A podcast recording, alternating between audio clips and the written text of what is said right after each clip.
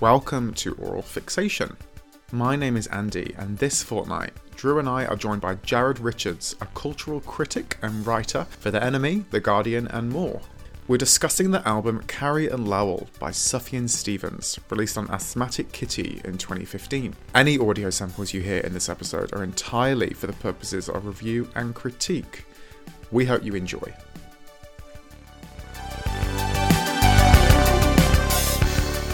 Today, we want to welcome Jared Richards. Is that your full Jared. name or is there a different name that we've got going on? No, that's my full name. I mean, technically, there's a James in the middle. We but- want a James in there. JJR. It's JJR. I stand a Jared because um, not many people realize this, but David Bowie, Bowie's character in Labyrinth, um, the Goblin King, is Jared. That's good to know because all the famous Jareds are evil. Jared Kushner, Jared Fogle, and Jared Leto. Jared Padalecki, though. Shout out to Jared that's Padalecki. true. He's hot. Yeah. So therefore, can't be evil. that's That, yeah, that's the rule. That is the rule. and maybe one day your crotch will be immortalized in a fantasy film. one can only hope. Fingers Mm. crossed. Um, you are a Sydney-based writer for iconic publications including The Guardian, NME, The Big Issue, Junkee, and more. Bitch, she's published. Um, so I have actually been across your writing for a couple of years. Mostly, I will have to say, from the iconic Drag Race recaps. Um, but I was browsing your CV earlier, and there's just some um, there's some titles of articles that Jared has written that are um, top shelf for Aural Fixation fodder, and uh, they're as follows: Go on. The Many Minogues, colon. An examination of Kylie's obsession with cloning herself. More on that later, Okay. maybe. Mm. Yeah. Charli XCX's queer male fans need to do better. Right. Coming Charli XX coming soon to the Absolutely coming soon. Gay rights. Yeah. Taylor Swift, you need to calm down because Pride isn't about straight people. I love that episode. Coming probably never to the pod. Sorry, Swifties. My favourite coming up. Just hear me out. Alice Deejay's Better Off Alone is the best song of all time. Fair. Jared, discuss. um, I mean, you can give me the clicks. Just go to junkee.com for that one.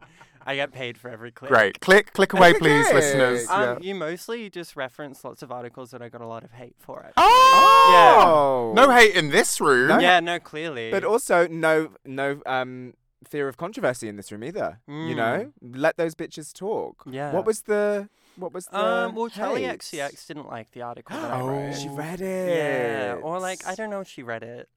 Her I team think read it- it. I think somebody near her read it. right. Um, or maybe the stand base kind of like got angry, and then so she. And inaccurately digested it, maybe? Yeah, I feel like I was right and she was wrong. Okay. Hmm. Yeah. well, um, yeah.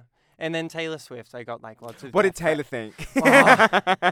Thank God she didn't read it, because otherwise she would have like sent you know a thousand million fans. Oh, no. You're No. actually a brave. You're brave going into that frontier. That sphere. of- I honestly don't think I'll ever write about Taylor Swift ever again after that experience. She Really? just doesn't matter enough. Yeah. Work. and now I've said that on a podcast, so that's a shame. and we're not Uh, redact, that out. uh, redact, uh, fact checkers, please, No. editors, please, um, Um, delete that. But Sufjan Stevens, the topic of today's episode, has been in the Aural Fixation ether since we first started laying out who we wanted to talk about over two years ago. You're not wrong. He was in the Google Doc, the Google It Drive. was in the Google Drive. Shout out to Peachy from the Florence episode, thinking I'm Adele or something. Um, but I'm not speaking for Drew. I'm not from Sorry. London. I'm from Coventry. Sorry, whatever. sorry, anyway, Coventry. Very, very um, I personally have have danced around the topic because, um, as we will explore further later, Sufjan has never, to my knowledge, explicitly self-identified as queer. Yet, more than any other artist, I think, in comparison, we all kind of know that he he is through like clues and breadcrumbs. Well, you say that though. I've mentioned. I think first of all, we need to make the point that we this is not an exercise in like outing. No, God, no, no, no, no, no, no. Um, it's all conjecture.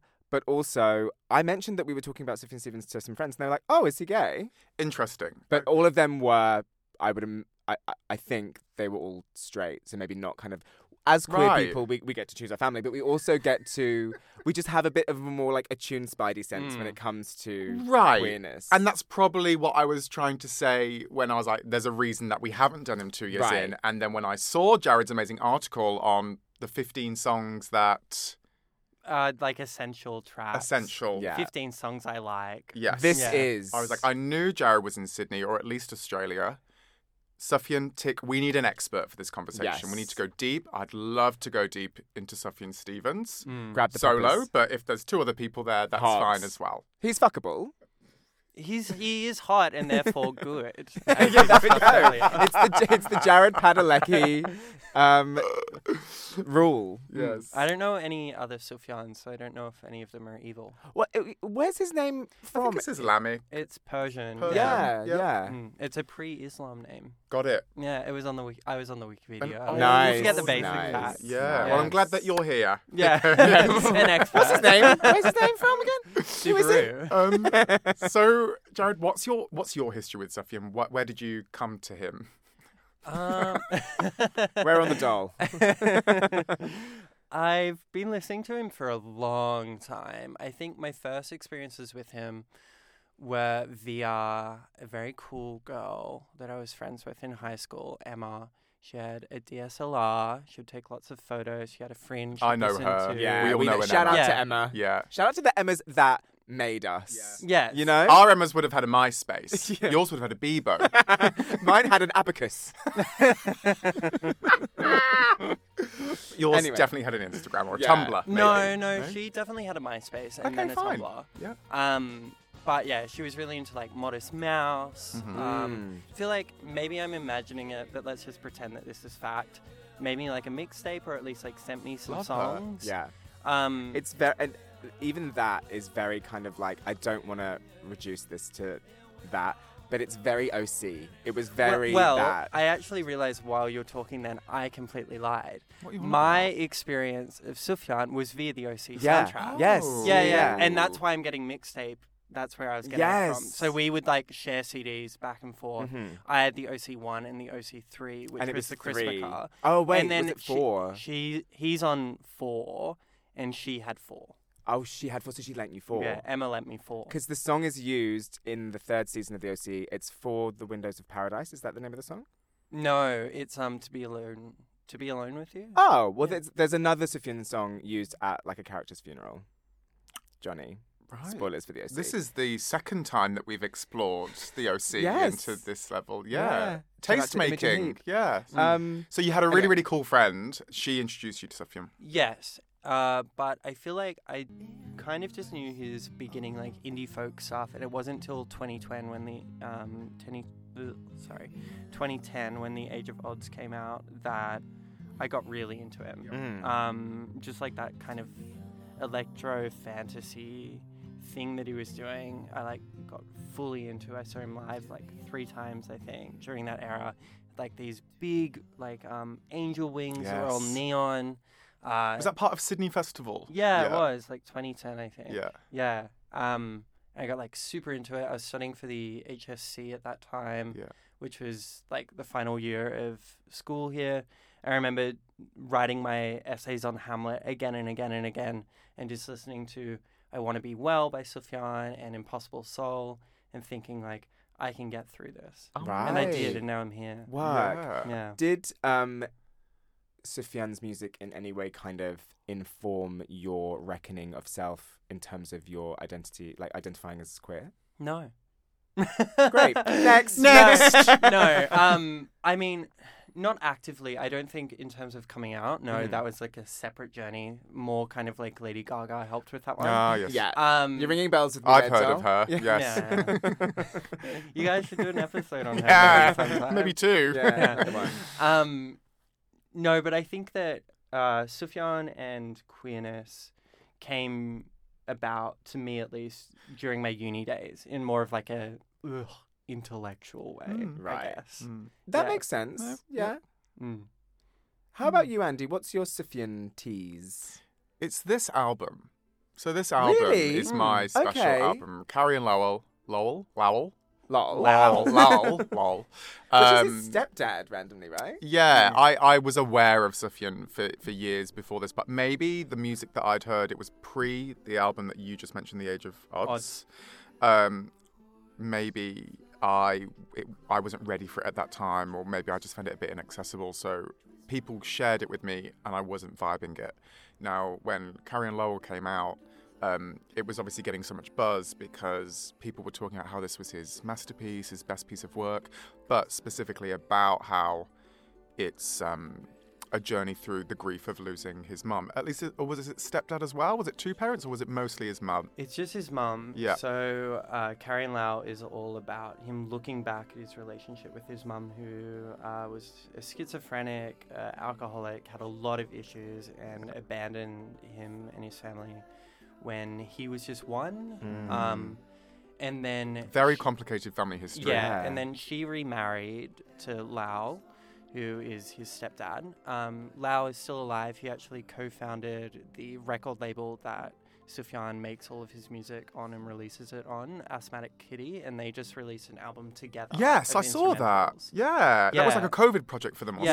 something, wasn't it? Yeah. So like Lowell is a very important figure in his life, but the album is mostly about Carrie and his reckoning with her death later in life of cancer um, in 2012.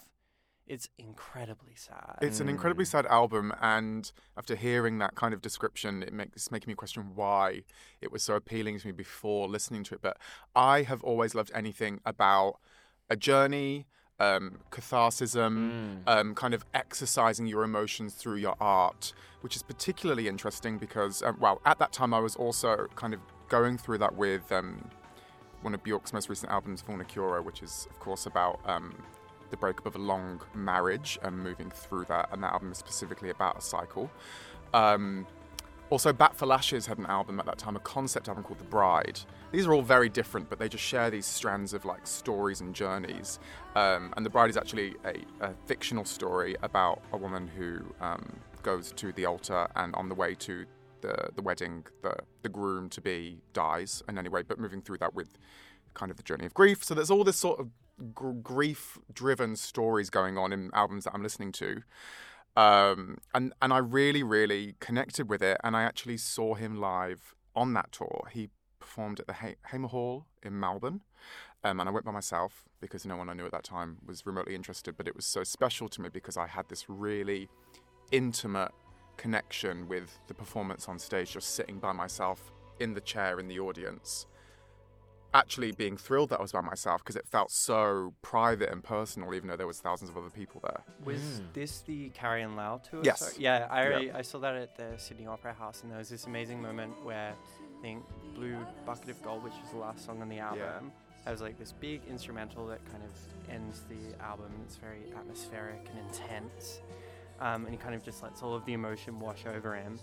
And there was this disco ball. I don't know if this happened at your Yeah. show, and it just refracted all of this light, and they just went on for like ten minutes, just like banging all these drums. yes. I feel like I completely spaced out Yes. into this other world, just thinking about like grief and death and loss and Yeah, happiness and love.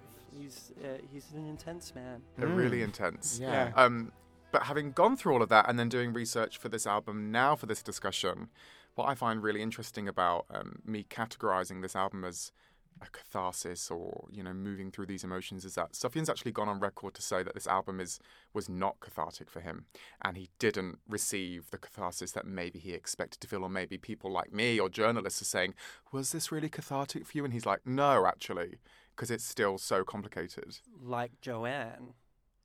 Right. That's interesting. you need to get over it sweetie she's been dead for years yeah, I mean, we joke about that, but it's like a really like arresting, jarring, sad moment, right? Because she's like exercising this demon. We're talking about Lady Gaga's fourth studio album, Joanne. which I stand I love that album I stand yeah, it. of course.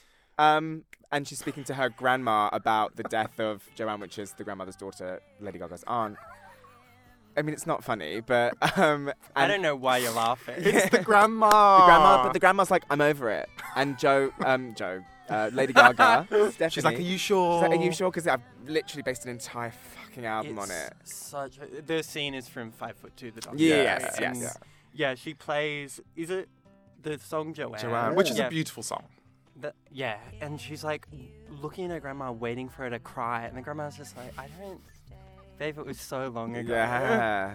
Yeah, but um, Gaga has since said, like in reference to making Chromatica, that she really thought Joanne would help her through a lot of things and help her heal her family, Hmm. and it didn't, because art actually doesn't fix you. Yeah. unfortunately, Uh, well, it can pose It- more questions it can than it, than it it can help you, but creating a beautiful body of work doesn't actually like fix or salve you. I feel like that's kind of like a misconception about what art can do, or art is only valuable if it heals you. Sometimes Oh, it just sure, yeah, expresses things. yeah. Mm. And I think it's similar with Sufjan. Yeah. I think there's certainly cases of art or artists where people have felt healed by their work. Yeah, for sure. But I think we're all of the same understanding that it doesn't, it's not um, compulsory, you know, it doesn't. And- Release me, Agnes. Healing. You know. Right. Loreen, Euphoria. Yeah, You know, I've been healed by that several times. Alexis Jordan, Happiness. Oh, wow. you know. That's like Panadol in an MP3. I mean, inject me, baby. I'm a free bitch. um, anyway, so Anyway. Sufjan. Uh, so it's What about you, Well, it's interesting. Thanks. so I was actually kind of gifted Sufjan Stevens by my You lucky duck. well, by my second ever boyfriend, um, whose name was Tom. He doesn't listen to this. Shout out to Tom. Um, except for he's not listening. Anyway, he gave me the Illinois album. And from the very beginning, the first song is Chicago. And it it just like sent full body shivers down my hearing Mm. that like dun dun and then going into the kind of like dun dun dun, dun. I was just like, okay, wow, this is like so great and I love it. And um and actually we one time we were in Brighton, which is the town that I'm sort of n- near um, when uh, in my hometown. Um, we went down and we went to an open mic night, and he actually performed a Sufjan Stevens song and like dedicated it to me, Oh my gosh. which was really hot um, at the time. It was um, John Wayne Gacy Jr., which is about a serial killer and sex offender. I'm Um, glad you so- got out of that relationship. at the time, I was like, "Oh my god, he's singing to me! He is singing to me!" And now I'm like, Filming it on your right little Sony now Ericsson. I see why that ended in turmoil. um, but anyway, so he kind of that album specifically very much reminds me of that, and I was at university at the time. Um, and then I'd kind of like dipped in and out of Sufjan, but I hadn't I hadn't listened to this album all the way through until this was presented to us. So I'm sort of coming into it relatively fresh.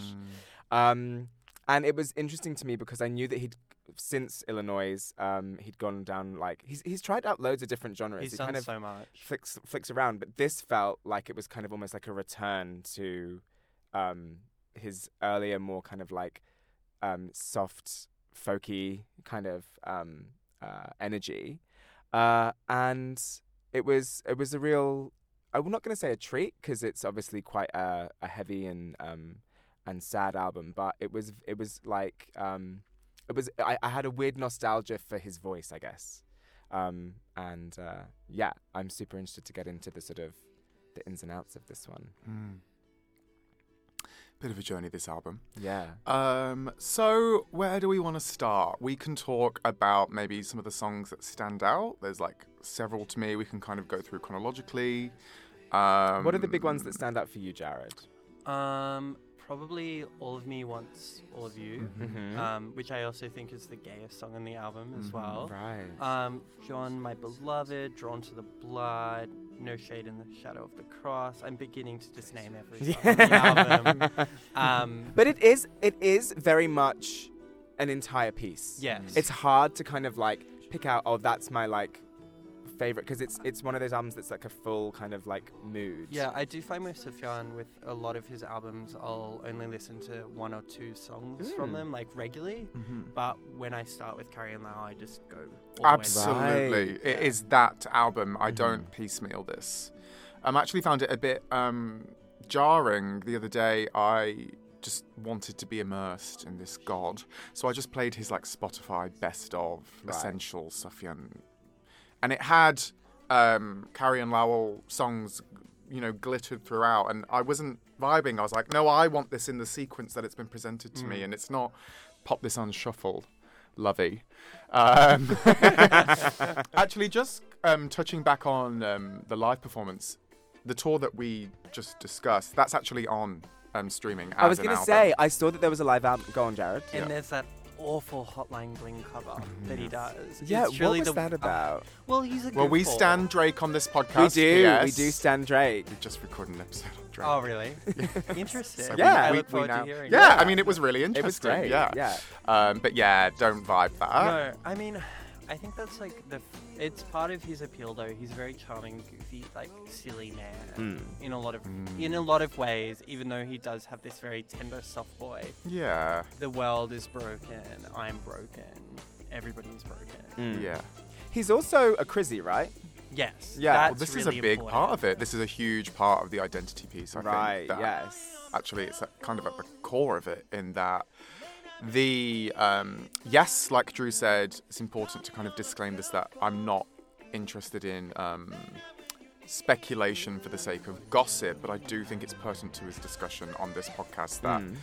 um, the discussions that I've read around his sexuality don't they can't ignore his intense relationship with his faith. Um, and again, there's nothing on record from the man himself, but the sense that I get is that um, his discomfort, perhaps, with publicly acknowledging his sexuality, is tied up in um, Christianity. His faith. Yeah. Yeah.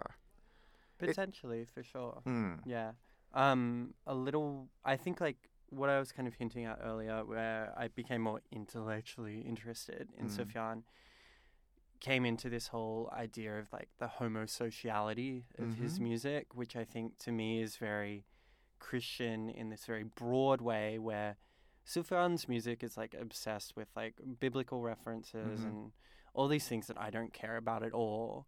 But basically, it could be summed up by this Facebook meme page called "Is this Sufjan Stevens song gay or is it about God?" I've heard of her. I've Yeah. heard this one. Right. Yeah. Um, you know, like pronouns aside, like he often talks about like capital H I M, and then you know, queer audiences hear a lowercase. I think that the way that he views humanity generally, and the way that he talks about his common man, is very um religious and homosocial in a very like Walt Whitman-y way, Mhm, which is mhm. I was studying American literature at uni, and um, the reason why all of me wants all of you is like one of my highlights is because it sounds like a Walt Whitman uh, poem. Do you guys know him at all? Should I just explain him? Go, go for it. Yeah. Um, explain for the children. He's an old bearded man from the 18th, 19th century. Um, Daddy. Yeah, absolutely. Uh, he spent most of his life working on one book of poetry that he kept re-releasing over and over again and just expanding outwards and outwards. It's like You this- will enjoy this Yeah. eventually. just forcing it down people's throats. It's called Leaves of Grass. Um, and basically, the whole thesis statement was behind it was creating this idea of a unified lyrical America. So he really believed in democracy and the equality of all people. Maybe not all people because it was 19th century, but all people to a certain extent. Um, and it's a really homoerotic text as well, Mm. and very homosocial. And homosocial differs from homoerotic. It's it's it's important to differentiate that homosocial homosocial is actually the opposite of eroticism, isn't it? It's Yeah. about the love of man for man without any sexual element. Right. Yes. But there are scenes in the epic where he talks about like 27 nude men bathing For together. Sake. Just dudes being dudes. Yeah. You know? Boys will be boys. Well, they will Yeah. be. yeah. Um, and you know the the poem begins with uh, a line about how every atom that belongs to me belongs to you, and that's very similar. And when I saw Sufjan Stevens, he actually quoted um, from Leaves of Grass, but Wow. misattributed it to William Blake. And I said, No, Sufjan, you're a fucking idiot. Student in the Oh. audience, Student- excuse, me. Excuse me, Excuse later. me. but you know what's interesting about that, Jared, is that, like all of me wants all of you, the Walt Whitman um, quote that you just gave, is not a million miles away from the um, conceit of Call Me By Your Name. No, it's not at all. And Sufjan, Yeah. as we may or may not know, um, contributed to that soundtrack. yes, well, Luca Guadagnino God, I'm gonna butcher that. Sorry, uh, but the director of Call Me by Your Name uh, specifically sought out Sufjan and wanted him to feature in the film, actually, Right. um, and write original songs for it because he thought he suited the tone of the film so much, which he does because Yeah. all of the ideas of desire and wanting to become somebody and seeing yourself in them. Uh, what Sufjan writes about a lot, and what he writes about in Carrie and Lowell, but unfortunately, it's often in reference to his mother Mm, um, and to retracing her destructive steps yeah, in Mm. her life. yeah. There's a lot going on here. Um, I have a complicated relationship with Call Me by Your Name. Mm. Um, I remember seeing it in the cinema and loving it for all of the reasons that many people love it for. It was just so beautiful and evocative and emotional. And after I left the cinema and kept going back to think about it, I felt like I'd kind of um, been mugged off in the sense that I actually am not entirely against um, actors um, playing the part of um, someone of a different orientation or background in life. It's a very complicated topic. Shout out to my Scarlett Johansson. No, no, that was fucked. What I'm saying is, I don't have an issue with two straight men playing two queer men in Call Me By Your Name. Right. Entirely. It's Okay. complicated. However, the film itself, to me, is um, like emotional porn produced to um, gratify gay men who are desperate to see um, this level of fairy tale romance depicted that is all just um, beautiful visuals and incredible music. Um, you know, the, the Italian pop, uh, the, the holiday that we never had, that we always wanted to have. Mm. And um, there's actually nothing wrong with that. You know, film can be very much fantasy and escapism. But um, I maybe I was looking for something that was never promised to me in that I wanted to see elements of queer life that I knew actually reflected, and none of that film reflects accuracy or authenticity to me. It sounds like someone's um, romance wank, basically committed to film. Again, neither here nor there. Definitely not a bad thing, but um, when I hear people talk about it as this, you know, beautiful gay love story, I'm always a bit like, but is it? Because it to me, it's two straight men directed by a straight man performing this straight. like. Really? Luca oh, sorry. is take very that gay. back. I can edit that out. He's, he's super gay. Okay. Suspiria, so gay. Okay. All right. All right. Okay. I'll retract that bit a bit, but you, you've got the gist. I don't need to crap on about that anymore. Anyway, my favourite thing to ever come out of Call Me by Your Name are the three songs that Sufjan has associated with the film. So, Stan knows what. What do you two think about the film? It really made me want to eat humans. Mm. Sorry, not making light of that. Um, um, Would never. Yeah. Um, shout out to Armie. Um, do you know the gag of true e true Hollywood gags? Not seen Mm. I've seen half of it. it. Okay. Oh, Um, which half? That's actually important. Yeah. Yeah. yeah. Um, the first half. Um, so I actually I, I need to I um I know the the Sufjan songs, but I need to um I need to finish it. All it's right. currently on pause. Okay. But I feel like I can't. That's a really interesting um, perspective that you have, Andy, and one that I can't, in good faith, fully like um, back back and forth with because I haven't fully been across. That's fine because by default that means I'm right. Yeah, there you go. There's no one to debate But it's me. an interesting. it's an interesting. Like I think that it's in. I started watching it two years ago, and I haven't gone back. I think maybe because I'm like, I I know it. I culturally know what goes on here, and I don't necessarily feel like I have to. Like I'm not particularly drawn to like watching it because it doesn't, as you say, feel fully authentic to me. Mm. But I can't really have an opinion because I haven't seen it. Jared, what's your your Um, vibe? I loved it, but I also You're a romance wanker. Yes. I mean, clearly, I just quoted Walt Whitman on the That was podcast. beautiful. Deep, Um, deep, ugh. deep friend of the pod, Walt. Walt. Shout out to my Whitman. um, I loved it, but I will say, and then following on with the pretentiousness, I saw it before there was a lot of buzz about it. Um, there was still a lot of buzz, but I saw it at Sydney Film Festival, and I only went mostly because of the Sufjan thing, a Mhm. little bit because of Luca, and mostly because one of my friends read the book and was like, I love this book that it's based off, which is by a straight author. Mm. And I do not like Andre Aciman. Oh, Andre no. Aciman, retire bitch. Terrible writer. Terrible. The Oh, sequel. terrible The sequel was shite. Yes, Yes. so bad. The, the, the ass-mans are going to come for you. yeah, that's fine. They, they can fucking come for me. Um, I've got you back. Yeah. I mean, I think a lot of your Retire, criticism bitch. seems like. I think a lot of your criticism sounds like criticism in regards to the way that the film has been upheld and talked about. Where I don't think the film is trying to be representational of all things, and it is very much a upper class, like European getaway fantasy Mm. about this like very intellectual, um, you know, world where 17 year olds know Bach and they can like speak three languages. And it's really romantic and it's fun and it's like lovely to lose yourself in that like summer, sinewy kind of like stickiness of the film. But at the same time, like whatever. There are other movies. Yeah.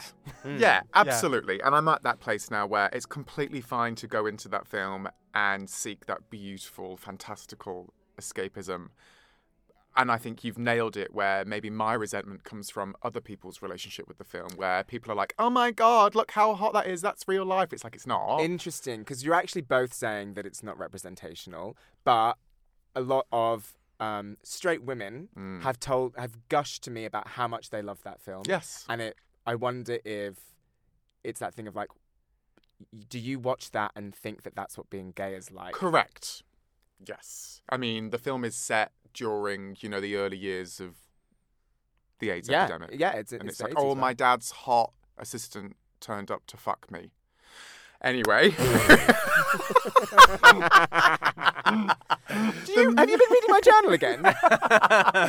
um, the music is beautiful. Now for some more Yeah, music. Visions of Gideon, Mystery of Love, and the third one. The other one? Futile Devices, which is the opening track from Age of Adz, but Right. redone. Yes, and the three of them together are just this magical trilogy of actually all of the emotions that we've just talked about that the Mm. film gives you. So yearning and pining and nostalgic and sad. and- Yeah. yeah. And I think Futile Devices is my all-time favorite song by him. right. It only goes for like two minutes as well, Mm. and it's just like a, kind of like a little guitar plotty thing.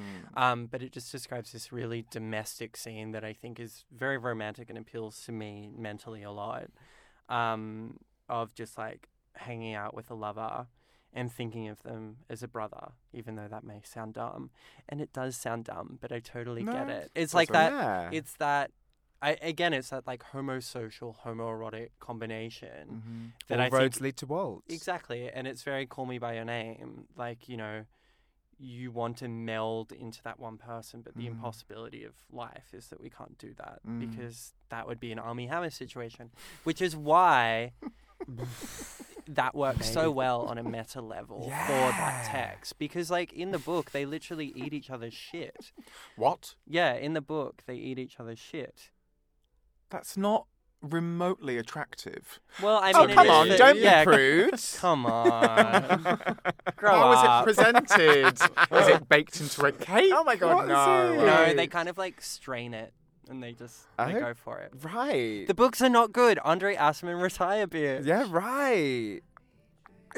I am truly gagged. Gag. And that is Yeah. what straight 15 year old girls read and think that that's queer life. And it's only some of it, girls. Yeah, it's just a small portion.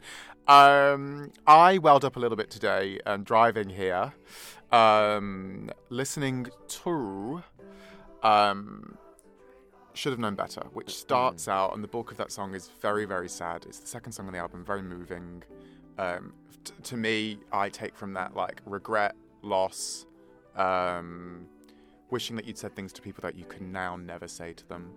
But there's it, there's a particular line there's a particular line at the end um, towards the song where the, the music kind of lifts with hope and um, yeah it, it, it is hope. There's no better word for it than that. Um, so I'm just getting the lyric up now. And um, he goes my brother had a daughter. The beauty that she brings illumination illumination and it fades out to illumination. And it's again I guess it goes back to why I even approached this album that I just love something which starts one way and finishes another. Mm. And it was really beautiful that even already on track two of this album, he's hinting that um, there is already parts of his life which are light in all of the darkness. Right.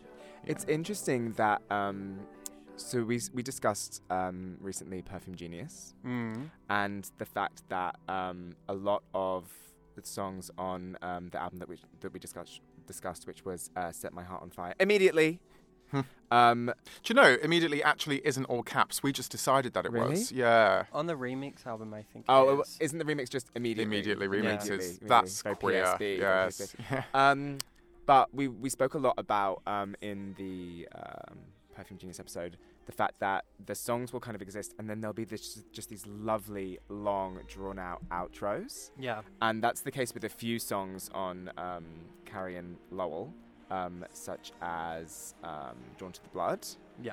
um, and and um, my Blue Bucket of Gold as well I think the final track on the Mm. album is very that and it's kind of um, there's something about Sufjan which is like I want to say galactic. Like he's very kind of one of the themes that runs through his music. I mean, I know that there was that like planetarium Yeah. album, which is like specifically Mm. that, but um, a lot of his music just reminds me of like the vast emptiness and um, and everythingness of space. Mm. Um, and I think that those outros really kind of like speak to that. I'm looking at this beautiful sort of galactic pattern now. Um, If you want to hear the description of this artwork behind us, check out the Florence episode because we're not going through it again.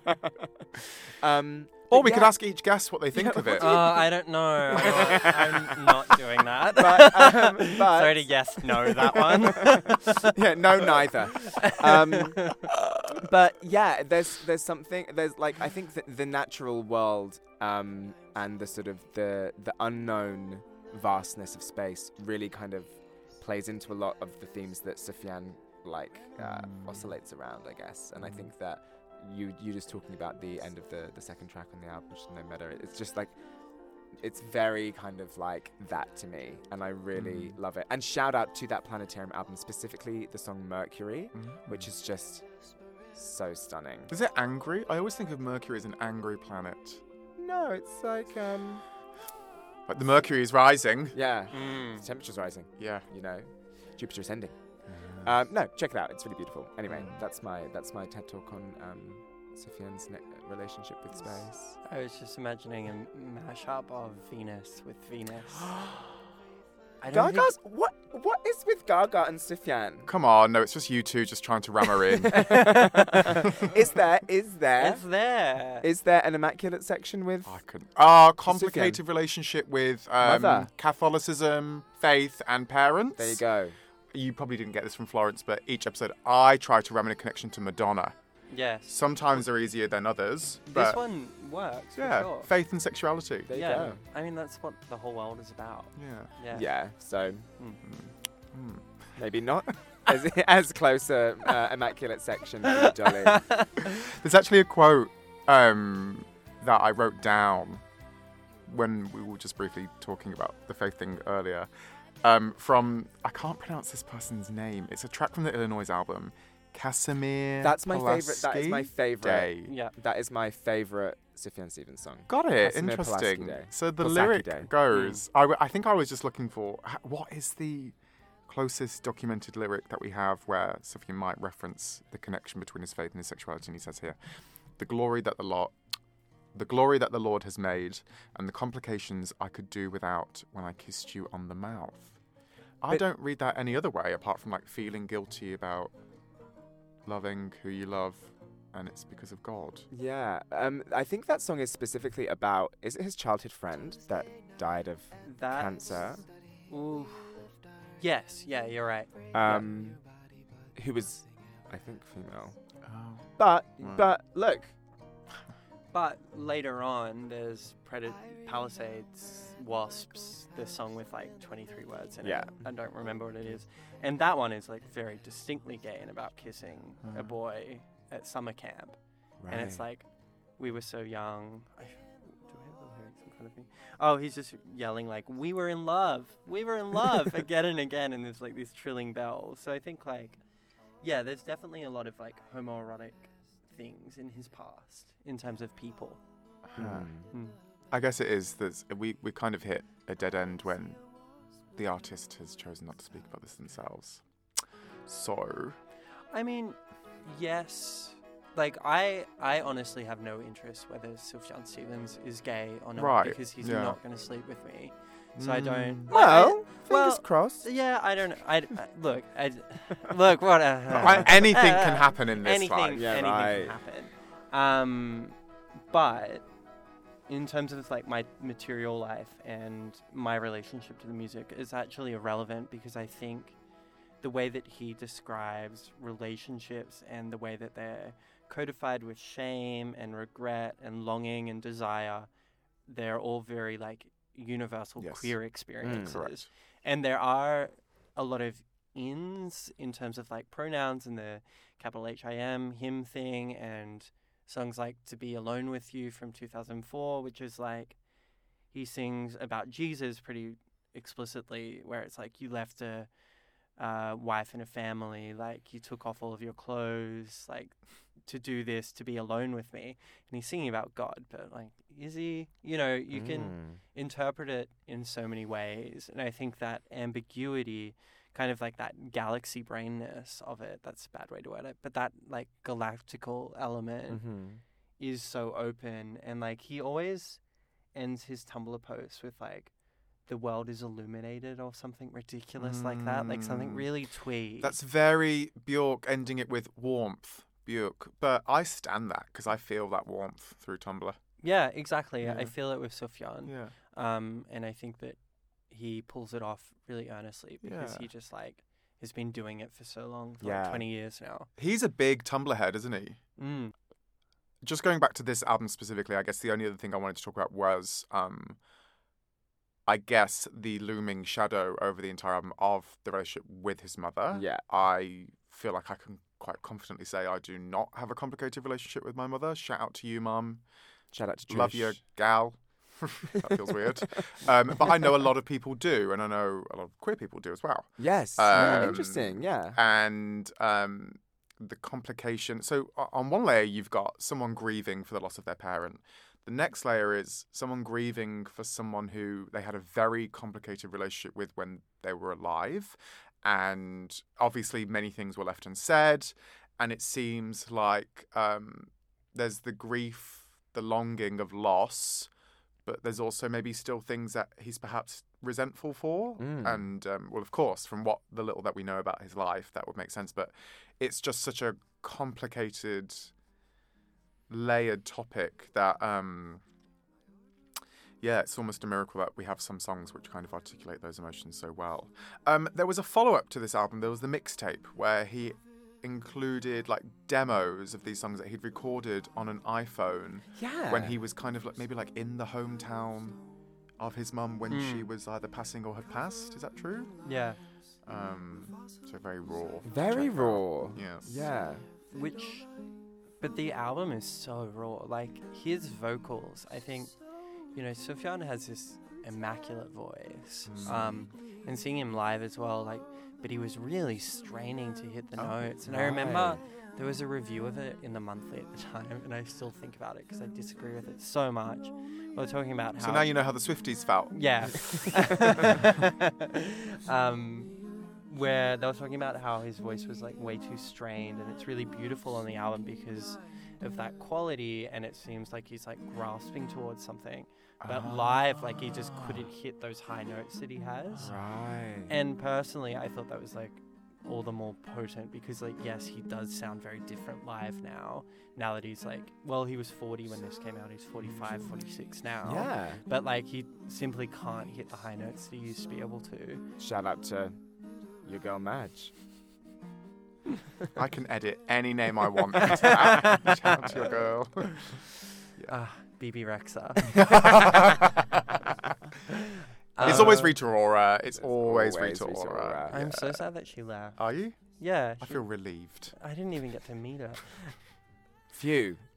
Yeah. um, anyway, no, that's that's a, yeah, that's a really interesting point. Mm. Um, and I think that that's like it's kind of an on an artist's ongoing relationship with their back catalogue is always going to be a sort of um, an interesting one because, as we've mentioned, this is like a concept album. So in like future performances, I'm sure he's performed like a few songs Yeah, right. in and of themselves, and it's like that's just such a different experience to like this whole kind of um, this like narrative that the album proposed.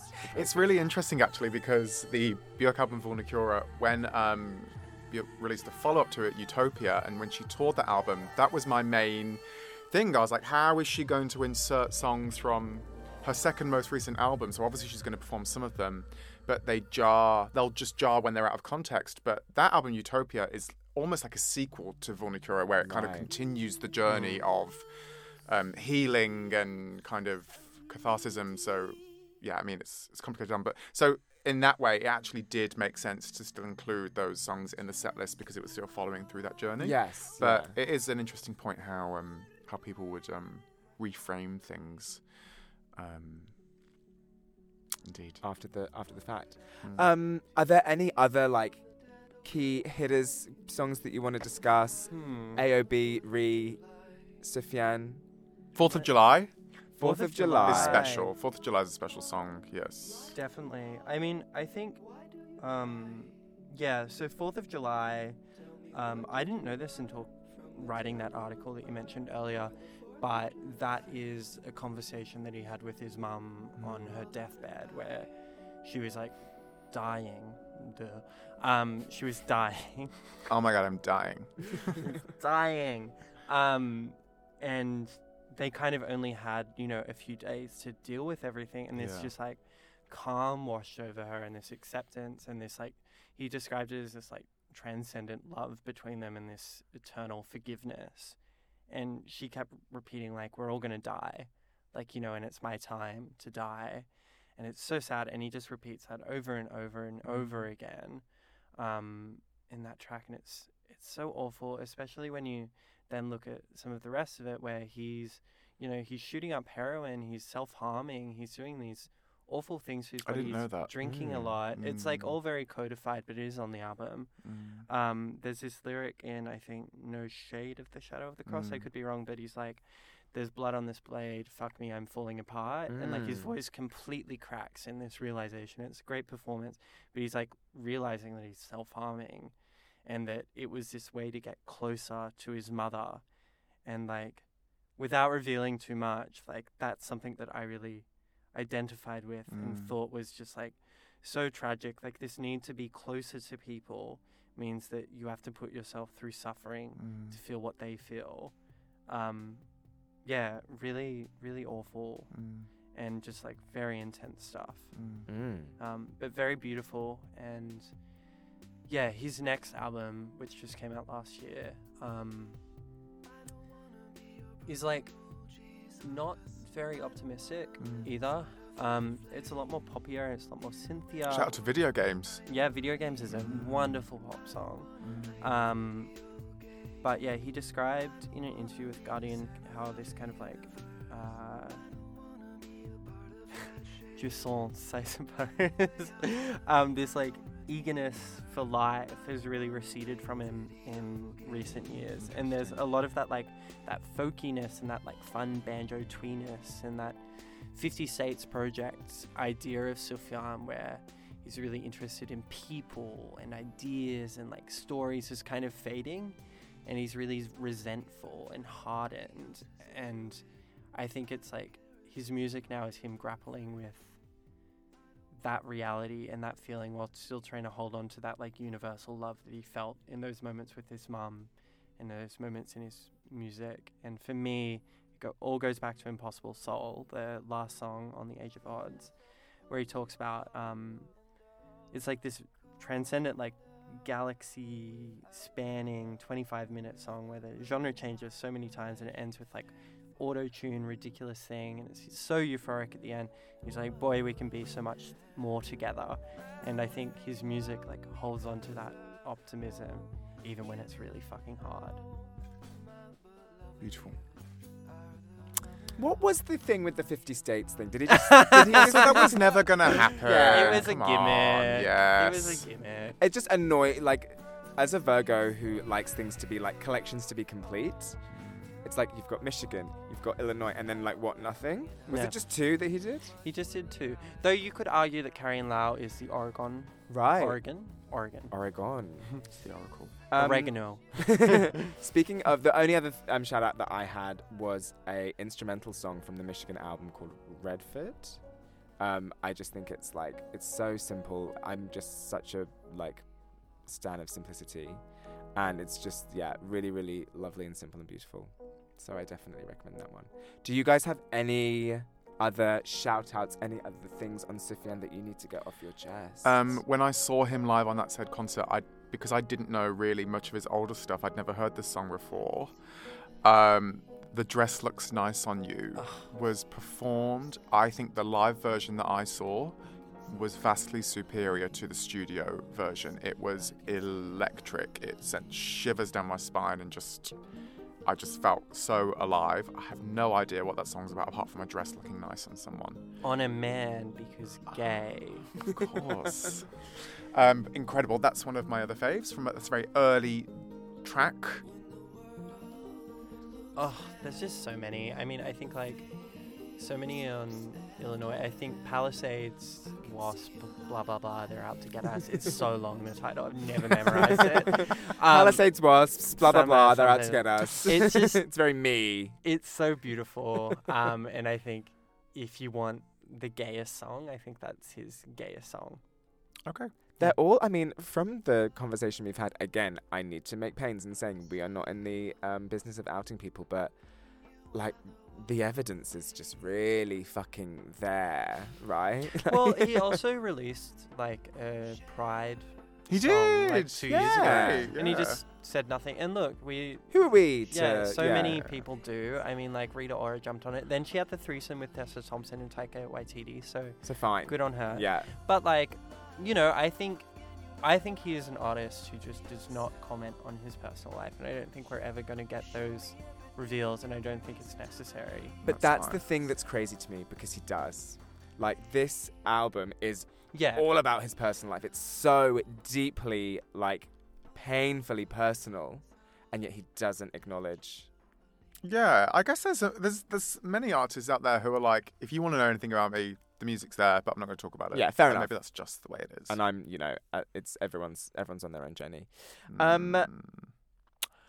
You have you, you're clearly a massive music fan, Jared, and it's been great to have you here. We love other queer people who froth music as much as we do.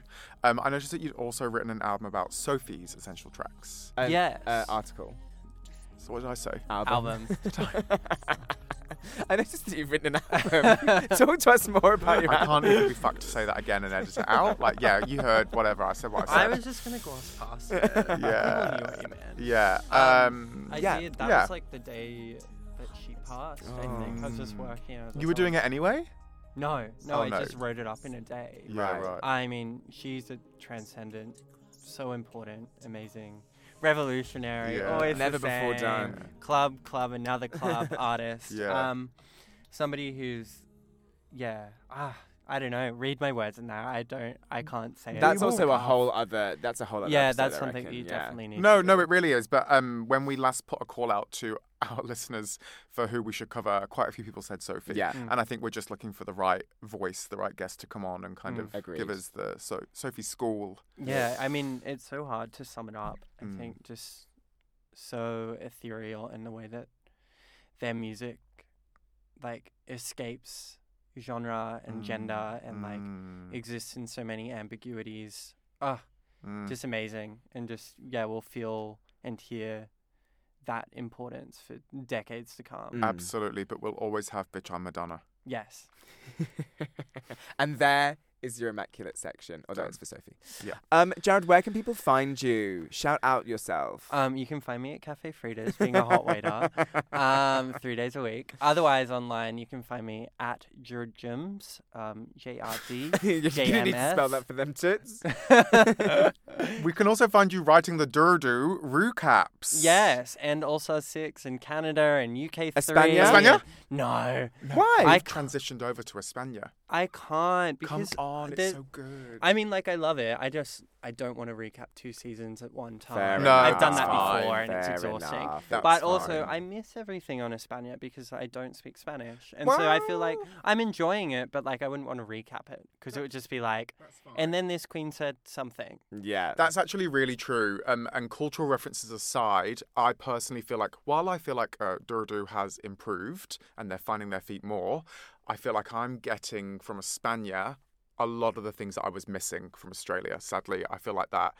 and it's kind of that okay that, you don't get those references. It's okay that you don't yeah, I'm not missing them because I'm getting like the warmth and, and the Spanish drag. Yeah, Yeah. yeah, But yeah, it's really yeah. fun. Yeah. Yeah. Um. Yeah. Uh, Yeah. Drag Race. Drag Race. so many feelings. yeah.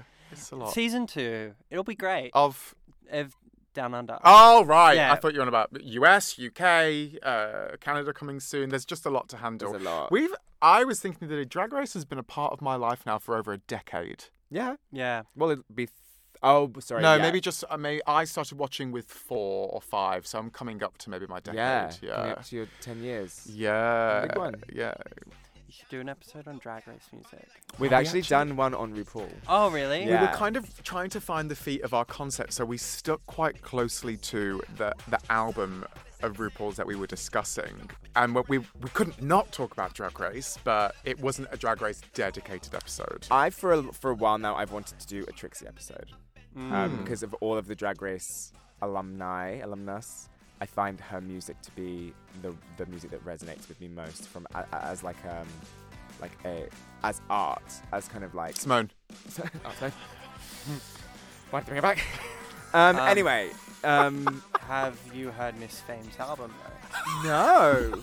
Well, I've never heard that sentence before. Is do you do you stan? Yeah. Okay, great. Well, we have a Miss Fame stand in the yeah, uh, house. paging Miss Fame stands.